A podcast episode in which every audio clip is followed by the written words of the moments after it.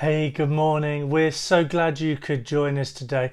This is going to be uh, much shorter today than usual. Some of you are like, "Oh, why don't you say that every week?" We wish we were all shorter, but no, we want to. We know this is a busy time and also an opportunity just to be around or to try and spend some time with others. So we're going to be a bit shorter, but I just really wanted to pick up on one thing, and that's our need to reflect and to respond. To reflect and to respond. This time of year is often uh, a point of reflection. We'd do well for it to be that, to make space and time to reflect and um, to ask ourselves some questions. How am I growing?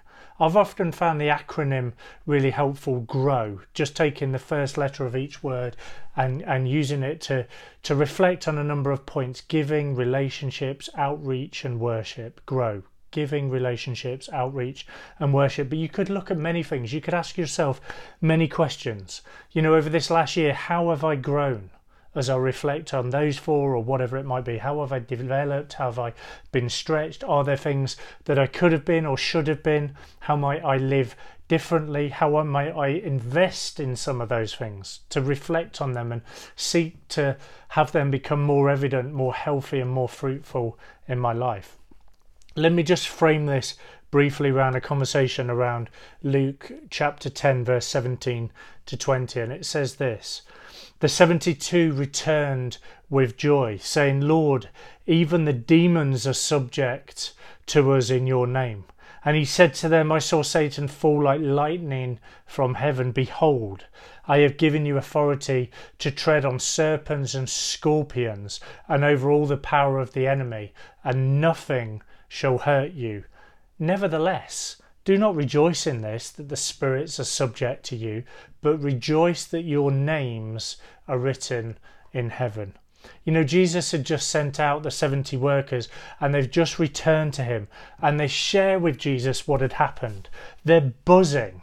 It's a bit of an understatement, but they're share, sharing how power has flowed out of them and through them and all of the fruit, all of the change and the impact that it's made as a result. It says it says in the passage they returned with joy, saying, Lord, even the demons are subject to us in your name. You know, they've seen the extension of the kingdom. They've seen the, the practicalities of living out a kingdom life. It's a powerful moment. There's a powerful story celebrating that. And Jesus helps them to reflect on what happened. He rejoiced with them and he affirmed their authority over the enemy. And he said to them, I saw Satan fall like lightning. Behold, I have given you authority to tread on serpents and scorpions and over the power of the enemy, and nothing shall hurt you. You know, reflection is so helpful. I'd encourage you, don't just roll into 2021.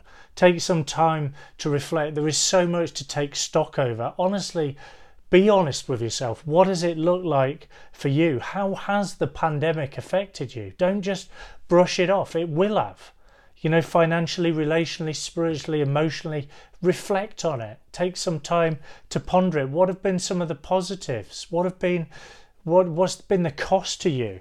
What has been the areas that if we're not careful without reflect on it, we might carry them forward? you know, some of the frustrations, the irritations, or the potential scar tissue that unless we resolve it and understand it and process it and reflect on it, we're going to accidentally take it into the next season of our lives. Emotional intelligence is so important as we grow and we, as we become disciples of Jesus. What can you celebrate? You know, sometimes we can get so caught in the cycle of pain that we're lost in that rather than finding and celebrating the joy. There will have been things that, even though maybe you might say it was with gritted teeth, that you can find purpose in the pain. There is so often purpose in pain.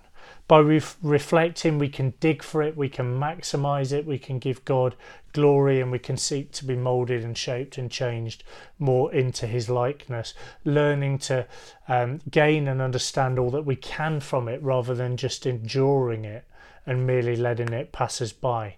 Jesus didn't stop you know with the with the 70 reflecting and rejoicing he tried to press them into more. He wanted them to see and to understand a wider perspective and picture.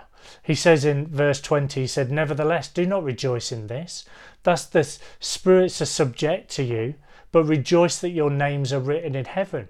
You know, he's tried to open them up to something wider than all that they're currently seeing. Practice doesn't make perfect, practice with evaluation makes perfect.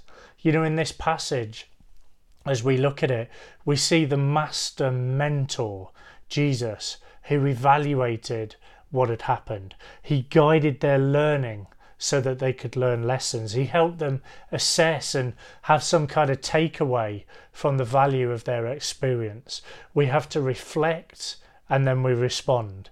We have to plan and we have to plan so that we can prepare for what is ahead. You know, what's the what's the last year looked like, and and therefore now what? How does that changes? Can I ask you how is the Father speaking to you? What is He saying? How can you see and seek the Father's voice on some of the moments and times of this last year for you? Take some time out. How are the fruits of the Spirit been revealed in greater measure in your life? It's often when we don't reflect that we don't change because we don't maximize the potential. You know, make a plan, make a plan this year, this coming year, to read more of your Bible. If you don't, you won't. Take some time to reflect and then respond to what you've reflected on. Just because we've been through something doesn't mean that we learn from it. We have to choose to learn from our experiences, whether it was a good experience or a more painful one, to actively consider and to reflect. How, how have you lived out faith? How have you sought out to live out faith and to be in places and take risk? How much time have you spent with Jesus? How much time journaling and praying and listening? What what do you do with your time? Do you spend it healthily? Is it that you're what it, what is it that that is growing you and shaping you and speaking into you and is that healthy? Who is it that has a voice into your life? Who are you pouring time and energy and resources into? Who's your Timothy that is on the journey with you that you're mentoring and disciple? You know, where did this year catch you off guard? Where did it expose your roots? Is there anything that you need to do about that? This coming year, we want to be people that are more like Jesus. I believe that the best thing you could do for yourself, the church, and the city is to become a more Holy Spirit filled you. And to do that, you're going to need to reflect and respond. You know, I often uh, personally, I reflect on some of the questions that John Wesley asked in the in the 1720s to a group of people that he was invested in. And I'm just going to finish this morning. I said it would be brief, it will be brief. I want to finish just by sharing some of them. You might find it helpful just to think of a few of them, to reflect on a few of them, to carry some of them into the next year with you. Which which are the ones that jump out on you or the ones where you need to spend some attention? I'm going to rattle through them, but you could always come back to this as a recording or a podcast and and and consider them with a bit more time. But firstly, am I consciously or unconsciously creating the impression that I am better than I really am? In other words, am I a hypocrite? Challenging first question, eh? Secondly, do I confidentially pass on to others what has been said to me in confidence? You know, good good question. I guess ultimately it's asking are we are we gossiping? Thirdly, can I be trusted? Fourth, am I a slave to dress, friends, work, or habits? You know, do we have idols in our lives? The fifth, am I self conscious, self pitying, or self justifying? Hey, you know, we're only, we're only on five, it doesn't get any easier. Six, did the Bible live in me today? Are we living out what we read? We don't want to just have head knowledge, to have a heart that is responsive to what's been asked of us. Seven, do I give the Bible time to speak to me every day? That was what I was saying. Part of the challenge is do we read it? It's how the Father wants to speak to us, one of the predominant ways, and speak through us and to us and shape us. Eight, am I enjoying prayer? Do you need a new rhythm, a new time, a new thrust, a new desire to step into that. Nine, when did I last speak to someone else of my faith? We're called to be salt and light, a city on a hill, a light on a stand. We want to be people who share it. Is this a year? Can I just encourage you to consider that? How, does it look in your family, your workplace, your neighbourhood? How are you sharing your faith? 10. Do I pray about the money I spend? Hey, do we, we, do we just spend money without thinking about how that's profitable for the kingdom, what the Father might have to say about it. 11. Do I get to bed on time and get up on time? Hey, that's not been legalistic, but I do think there's a there's a major part of a discipline that is healthy for our minds and our hearts in that. 12. Do I disobey God in anything? Whew. Good question to reflect on. 13. Do I insist upon doing something about which my conscience is in is in is uneasy? You know, often the the the spirit of God shapes us and challenges and speaks for our conscience as we numb to that and we harden that.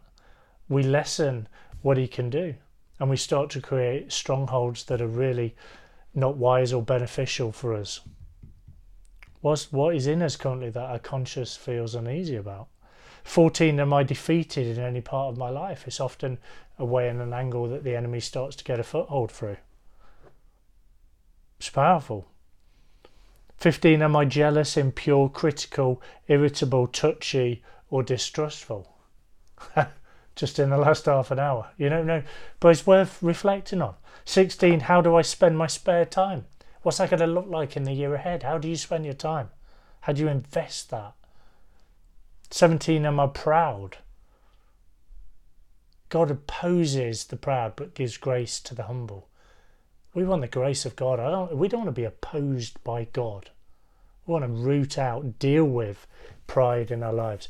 18. Do I thank God that I'm not as other people, especially as the Pharisees who despised the publican?